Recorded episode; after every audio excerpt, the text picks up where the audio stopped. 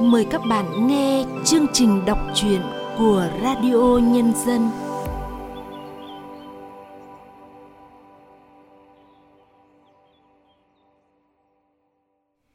Chào các bạn. Trong chương trình đọc truyện của Radio Nhân dân hôm nay, chúng tôi mời các bạn cùng nghe truyện ngắn Quyền lựa chọn của tác giả Lệ Hằng qua sự thể hiện Xuân Khoa.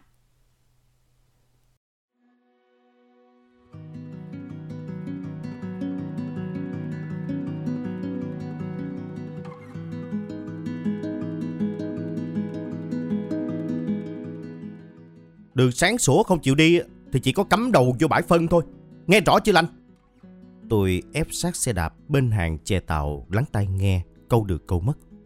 Từ đây vào chỗ lành đang ngồi, còn một khoảng sân nhỏ nữa, nhưng tôi vẫn thấy lành đang cúi mặt. Sau hàng mi dài và rậm ấy, chắc chắn có những giọt nước đang chực rơi, và lành sẽ cố níu lại. Tôi nắm chặt hàng chè tàu tim phồng lên như muốn dở ra khỏi lồng ngực. Đôi mắt ấy bây giờ chắc chắn đang thương hơn cái ngày tà áo dài bị cuốn vào xe hai năm trước rất nhiều.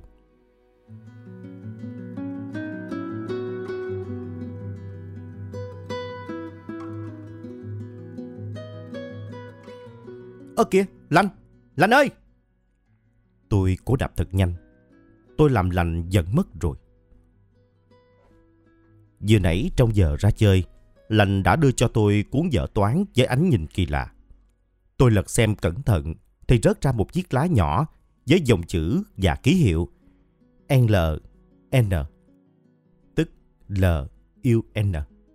Lá thư nhỏ lành gửi cho tôi. Tan trường, lành cố tình đạp xe chậm tụt lại phía sau đám bạn một khoảng rất xa. Tôi chần chừ đi một bên, rồi tôi thấy mình cần nói cái gì đó. Lành nè, Nhân thấy chiếc lá rồi, cho Nhân phải không? Lành cái gật đầu. Nhưng mà Nhân... Nhân không có gì xứng với Lành cả. Anh tính rất thích Lành. Nhân thấy hai người... Kít, Lành thắng xe gấp. Tôi cũng thắng dội theo. Hai má Lành đỏ bừng lên dưới ánh nắng chiều. Rồi Lành khóc, xốc lại chiếc mũ tai bèo. Lành cắm đầu đạp. Tôi quảng sợ đuổi theo. Tà áo dài tuột khỏi tay lạnh phất phơ trong gió, dướng vào xe. Tôi chạy đến nhưng không kịp nữa rồi. Lành khóc, nước mắt ướt nhẹm bết cả đám tóc mai. Tôi cởi dội cái áo đang mặc choàng cho lành, dắt xe đạp của lành vào gửi trong một nhà bên đường. Tôi chở lành về. Từ đó đến nay đã là hai năm. Bạn bè ai cũng biết tôi và lành thích qua thích lại. Rồi thì làm hồ sơ thi đại học. Cả lớp chỉ có tôi và lành chọn Đại học Kinh tế Thành phố Hồ Chí Minh. Và mọi chuyện bắt đầu phức tạp.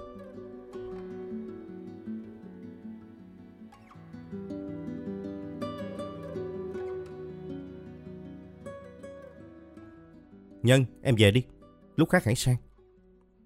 Chị Hiền đến, dừng xe ở hàng chè tàu lúc nào tôi chẳng hay. Em đừng để tâm chi cho mệt. Còn mấy tuần thôi, ráng tập trung học mà thi cho tốt đi em. Nghe lời chị, tôi quay xe về. Chị Hiền là chị gái của lành, người mà chúng tôi tin tưởng nhất. Tôi buồn quá. Đường sáng sủa, mẹ lành nói chắc chắn là anh tính, hoặc cũng có thể là bất cứ ai ngoài tôi. Bất cứ ai có mẹ có cha đường đường chính chính, chứ không phải là ngoài giá thú như tôi. Mẹ sinh tôi ra, người ta đồn gian cái làng này. Lúc tôi còn nhỏ, nhiều người cho tôi bánh kẹo, chỉ để xem thử tôi giống ai. Phúc lâm chung của mẹ, một người đàn ông lạ hoắc xuất hiện. Từ đó tôi có cha. Ngoại khóc vì nhớ mẹ, ngoại mừng vì tôi có cha. Người đàn ông đó làm giấy khai sinh lại cho tôi, đổi từ họ Trần sang họ Nguyễn. Nguyễn Thành Nhân. Mẹ nói tôi nhất định phải thành nhân. Cũng kể từ đó tôi có thêm người anh. Anh Tính. Anh lớn hơn tôi một tuổi nhưng học cùng lớp với tôi.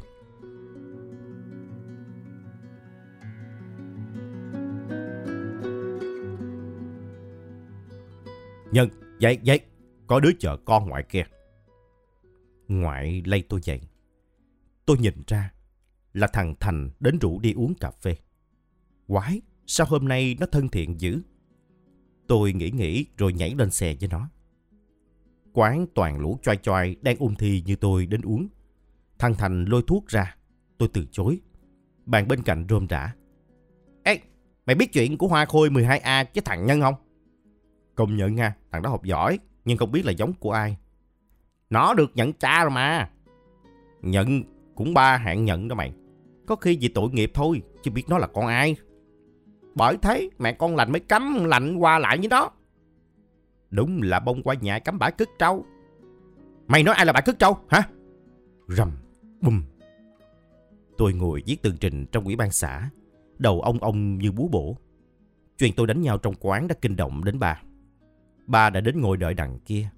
Ông lúc nào cũng thủng thẳng trầm ngâm. Nhìn ba tôi dường như không biết được lúc nào ông vui, lúc nào ông đang có tâm sự. Mà người đó có thực là ba tôi. Ba, ba nhận con rồi, sao tên con không có trong gia phả hả ba? Có phải ba không tin mẹ con? Không phải, dân chuyện này ba không quyết được. Con họ hàng. Ba lo lắng. Rút cuộc con là gì hả ba? Ba phải khẳng định cho con. Con có phải là máu mũ họ Nguyễn hay không? Kìa Nhân, con... Con không chấp nhận sự thương hại này được. Khoa học phát triển rồi ba. Mình đi xét nghiệm AND thôi ba. Tôi kéo ba đi. Thôi mà con, nhớ... Nhớ con không phải là con của ba, phải không? Thì con cảm ơn ba vì thời gian qua đã cưu mang con. Con sẽ không mang họ Nguyễn nếu như con không mang dòng máu của ba trong người. Hoặc là tất cả. Hoặc là không gì cả ba.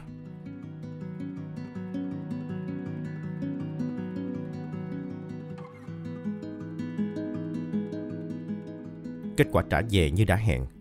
Ngoại vừa mừng, vừa chùi nước mắt. Tên tôi chính thức được ghi vào gia phả họ Nguyễn. Tôi sang tìm lành. Tôi phải nói cho lành biết chuyện này và cả chuyện tôi sẽ không buồn vì lành không đi thi cùng tôi. Tôi sẽ nói thế này. Lành ơi, đợi Nhân nhé. Học xong Nhân sẽ về.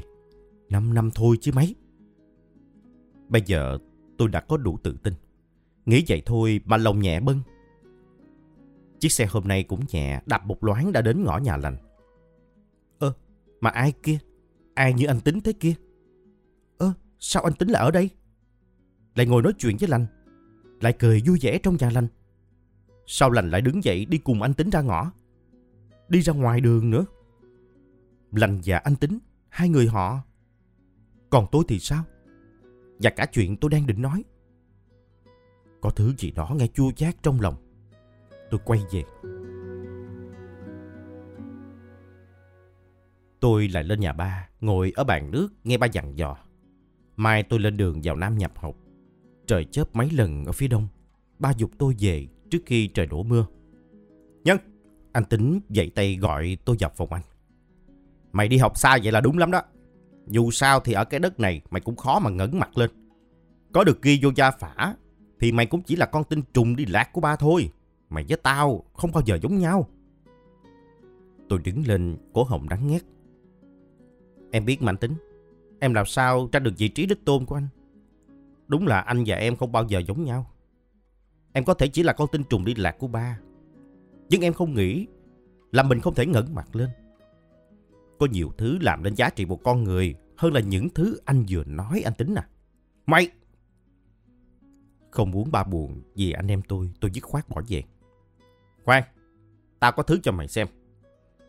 Anh tính chìa ra một cuốn sổ. Anh muốn nói gì thì nói đại luôn đi. Tao nghĩ mình không cần phải nói. Mày đừng nói là mày không nhận ra cuốn sổ của lành nha. Thì sao? Thì mày biến đi cho tụi tao yên. Đó là cuốn sổ lành thường mang theo bên mình. Nhưng lành viết gì trong đó thì tôi chịu. Từ lúc nào mà anh tính trở thành người lành tin tưởng nhất chứ không phải tôi. Mưa xối xả suốt chặng đường tôi đạp xe về. Mưa tháng 8 lạnh lạnh, ít nhái hai bên đường kêu buồn tinh.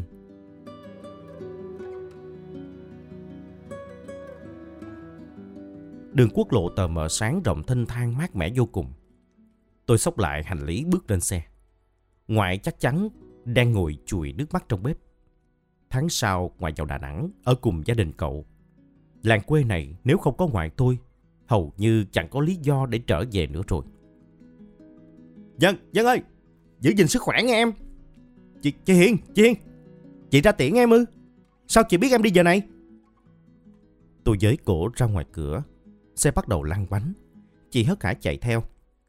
Lành nó nói xin lỗi em, vì không ra được. Nó... Em hiểu mà chị.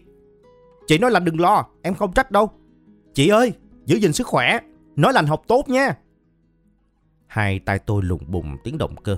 Chiếc xe rời xa, dáng chị Hiền bé nhỏ khuất dần, chỉ còn như cái chấm giữa đường quốc lộ. Nước mắt tôi trào ra.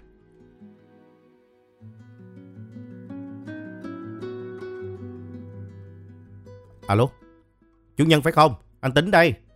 Ba yếu lắm rồi, chú sắp xếp ra sớm nhé. Tôi bước ra ban công đốt một điếu thuốc. Thật tình tôi chưa từng nghĩ đến chuyện này. Chưa từng nghĩ có ngày tôi trở lại quê và trở lại để chịu tan ba. Dù mấy năm gần đây tôi biết ba đã yếu. Anh tính bảo ba là ba chung của hai anh em.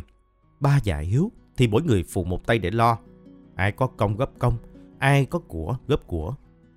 Tôi ở xa, chỉ góp của chứ không góp được công. Tôi nhớ bà quá. Sâu thẳm tôi tin ba thương tôi, chẳng khác gì anh tính. Nhưng tôi về đó chỉ gây sóng gió. Ba!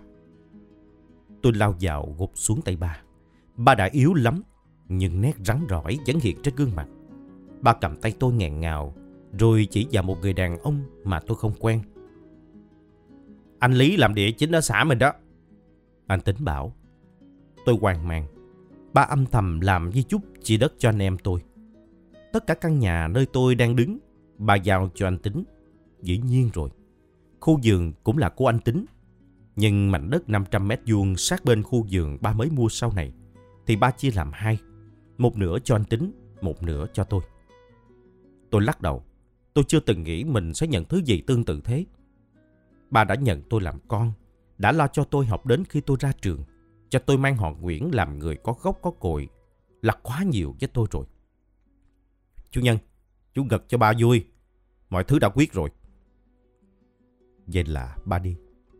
Tôi nằm dắt tay lên trán trong căn phòng mà anh tính bảo là dành cho khách. Sáng mai sẽ phát tan ba. Lần này trở về tôi không chỉ buồn, không chỉ chơi chơi vì mất ba, mà còn ngỡ ngàng khi anh tính giới thiệu vợ con. Tôi đã chuẩn bị tâm lý để đối diện với lành với tư cách là em chồng. Thưa lành một tiếng chị. Nhưng giờ anh tính lại không phải lành. Bây giờ em đang làm gì? Đang ở đâu hả lành? Từ đó đến nay, tôi đã không giữ một liên lạc nào với bạn bè ở quê. Khi bà báo tin anh tính cưới vợ, tôi lặng lẽ cúp máy sớm. Tôi gửi tiền về nhờ ba làm hộ một chỉ vàng mừng cưới. Tất cả chỉ có vậy. Việc hậu sự cho ba xong xuôi, mai tôi đi sớm. Tôi còn được một buổi chiều cho riêng mình. Xóm nhỏ của lành đây rồi. Thì ra bây giờ lành đã là cô giáo. Hình ảnh người con gái trong chiếc áo dài bị dướng vào xe năm nào hiện ra. Bất chợt, tôi tủm tỉm cười. Theo lời mấy đứa nhỏ chỉ, tôi đi bộ đến trường lành. Tôi thấy lành thật. Và lành cũng đang trong bộ áo dài, tha thước làm sao. Mẹ, mẹ ơi, hôm nay con được hai con điểm 10 nha. Bên kia bức tường rào có người gọi lành là mẹ. Lành có con, đứa bé ấy chắc đang học lớp 1. Tôi nhẩm tính. 10 năm rồi còn gì. Lẽ nào đây là số phận hả lành? Ráng chiều hôm nay sao mà buồn, quê hương sao mà cay.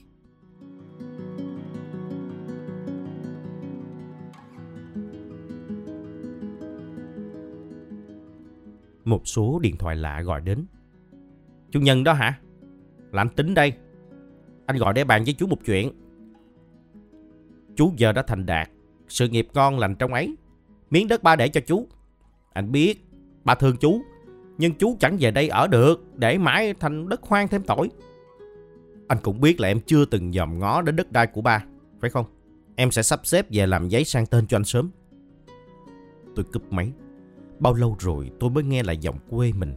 Sao mà như ai sắc muối vào lòng. Tôi buồn quá. Cuộc đời rộng lớn thế kia. Nhưng anh Tính chẳng nhìn qua khỏi mảnh đất khuôn viên nhà mình. Anh Tính lái ô tô riêng lên sân bay điềm nở đón tôi. Tôi sững người khi về đến ngõ. Căn nhà của ba ngày trước đã hoàn toàn biến mất. Anh xây lại nhà rồi sao? À, anh xây nhà, nhưng là xây ở bên này. Anh tính chỉ tay vào một căn nhà hai tầng mới toanh, rồi đánh xe vào đó. Bên ấy bây giờ là của người ta. anh bán nhà của ba sao? Lòng tôi thắt lại, một cảm giác hụt hẫng rồi một sự ngột ngạt dâng lên.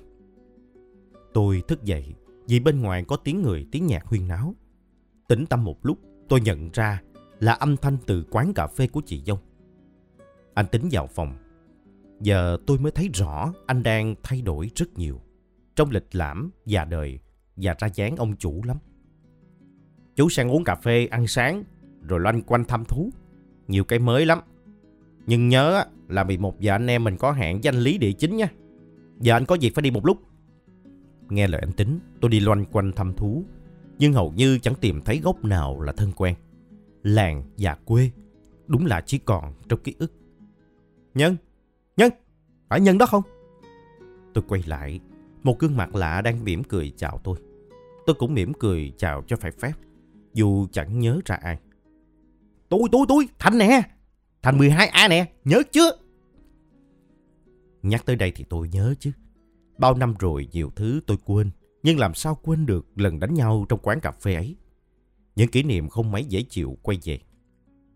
Ghé nhà tôi uống nước đã rồi đi. Lâu quá còn gì, tôi chở nhân về cho biết nhà tôi. Bối rối quá, tôi tìm mọi cách thoái thác. Nhưng thằng bạn không phải là thân ngày xưa, nhìn tôi như này nỉ. Cuối cùng tôi miễn cưỡng lên xe. Vì một giờ tôi bảo Thành chở tôi về. Thành e ngại dừng xe xa xa ngoài ngõ chờ tôi. Anh tính ngồi ở bàn nước, đối diện là anh Lý Địa Chính. Tôi bước đến. Xin lỗi tôi có chuyện cần nói riêng với anh Tính. Chú có chuyện gì mà căng thẳng thế? Tôi không nói gì. Anh Lý rời đi ngay. Chú đi một vòng thấy nơi này không còn quê kiển như xưa rồi chú đổi ý hả? Thôi được. Nếu vậy anh sẽ gửi tiền đền bù miếng đất đàng hoàng. Anh tính này. Không phải thứ gì anh cũng đền bù được đâu. Ví dụ như tuổi trẻ của tôi. Tuổi trẻ của lành. Thằng Thành kể với tôi hết rồi. Chuyện năm xưa. Anh kêu nó rủ tôi xuống quán cà phê để làm nhục tôi. Chuyện anh dở trò lấy cuốn sổ mà lành nhờ nó gửi cho tôi. Tôi biết cả rồi. Tuổi trẻ mà. Ai chẳng nông nổi. Chú nhắc chuyện xưa làm gì.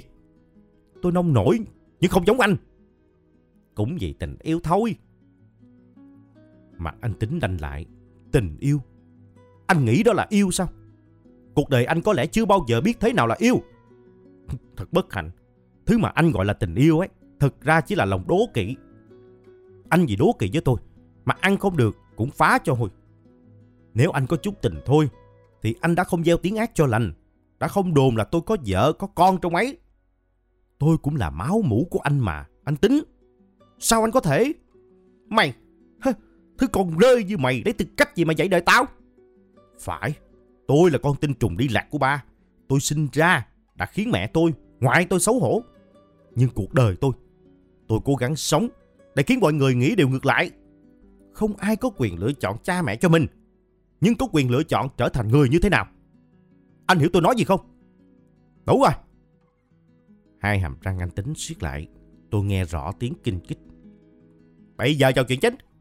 Mảnh đất đó mày tính thế nào? Ba nhận mày. Nhưng cái họ này không ai thừa nhận mày. Tao là đích tôn.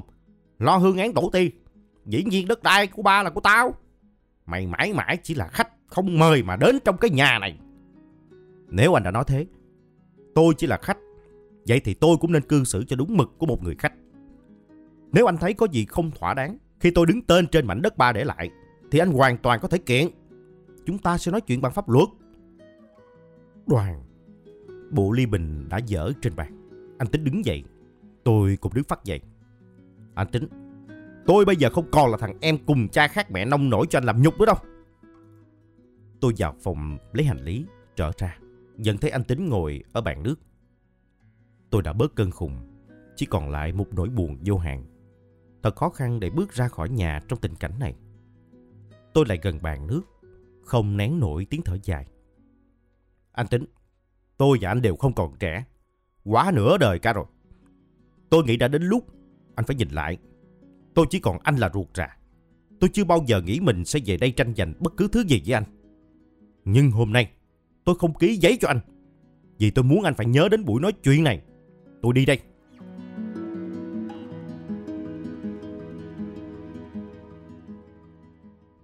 Lanh.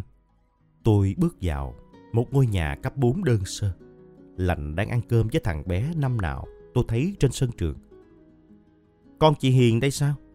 Sao chị Hiền có thể mất sớm thế chứ? Tôi thả tay. Cái túi du lịch rớt xuống nền nhà. Cuộc đời tôi, tôi chưa thấy thứ gì nghẹn ngào đến thế.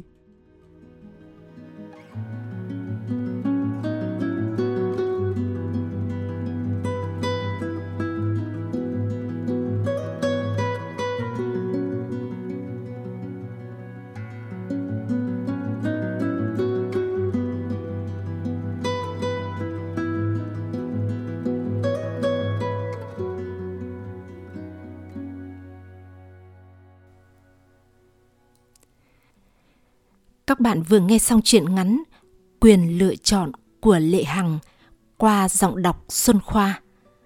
Sau đây, chúng tôi mời các bạn cùng nghe nhận xét của nhà thơ Nguyễn Quang Thiều về truyện ngắn này. Chuyện ngắn chỉ mất chừng 20 phút để đọc, nhưng nó đã dẫn tôi đi qua cả một đời sống quá phức tạp và đầy bất chắc. Ở đó, những giá trị đạo đức bị đánh trao, bị trà đạp và cái ác công khai thách thức con người. Tình tiết chuyện mỗi lúc một đẩy cao và khi bạn đọc bị đẩy đến bờ vực của nỗi sợ hãi và tuyệt vọng về lòng tử tế của con người, thì lúc đó sự tử tế hiện ra. Hình ảnh lành chăm sóc đứa bé không phải con mình trở thành chiếc phao cứu hộ tinh thần cho người đọc. Cái đẹp có thể bị vùi dập một lúc nào đó và ở đâu đó nhưng cái đẹp không thể chết. Cái đẹp sẽ trỗi dậy trong bất cứ hoàn cảnh nào và trước bất cứ đe dọa nào. Đấy là thông điệp của nhà văn và là sứ mệnh của nhà văn trên mỗi trang viết của mình. Chương trình đọc truyện của radio nhân dân xin tạm dừng tại đây. Hẹn gặp lại các bạn trong chương trình sau. Thân ái, tạm biệt các bạn.